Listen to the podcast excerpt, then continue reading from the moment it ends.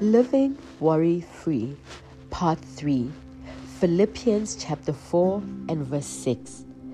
Be anxious for nothing, but in everything by prayer and supplications, with thanksgiving, let your requests be made known to God. In the previous episode, we spoke about making our requests known to God.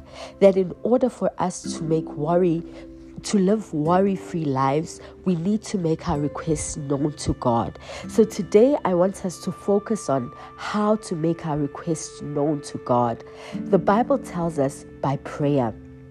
When you go to the book of Joshua, chapter 10 and verse 12, the Bible tells us that um, on the day the Lord gave Israel victory over the Amorites, Joshua prayed to the Lord in front of all the people of Israel, and he said, Let the sun stand still over Gibeon, and the moon over the valley of Ajalon.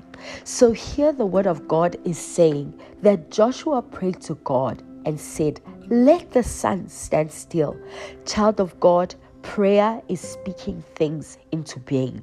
The Bible tells us that Elijah prayed and it did not rain for three years. How did he do that? He went to Ahab and said, There shall be no rain for three years. And it was so. Joshua prayed and said, Sun, stand still. Moon, stand still. Child of God, prayer is calling things into being, saying what you want to see. If you want financial freedom, begin to declare, in the name of Jesus, I am free financially. I walk in abundance, I walk in wealth. Prayer is not repeating the problem to God, but it is telling God or repeating the solution to God. Father, I thank you in the name of Jesus that I am free from sickness. I am whole. I am complete. That is prayer. It also says, by, by, by, by supplications. When you read in the book of Hebrews, chapter 5 and verse 7, it tells us that in his earthly days, the Lord Jesus made many supplications to God who was able to save him.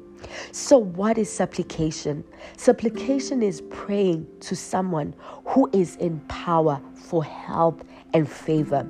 Child of God, a prayer of supplication is a prayer of pleading with God who has all power and who has all authority for his help. That is how we overcome worry and anxiety by prayer, by supplication, and lastly, the Apostle Paul tells us by thank, giving thanks.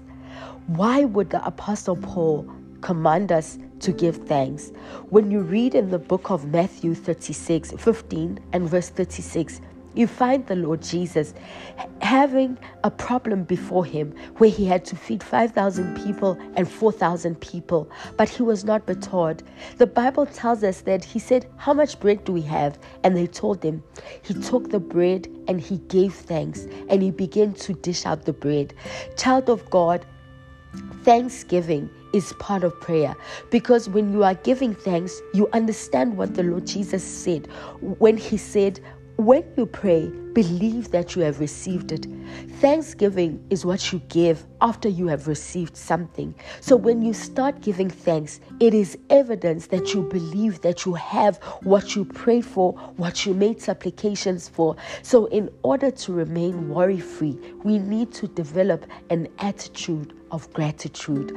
I just want to stop there and we will get our last part in our next episode. Stay tuned and may God help you to constantly pray, to constantly make supplications, and to constantly give thanksgiving.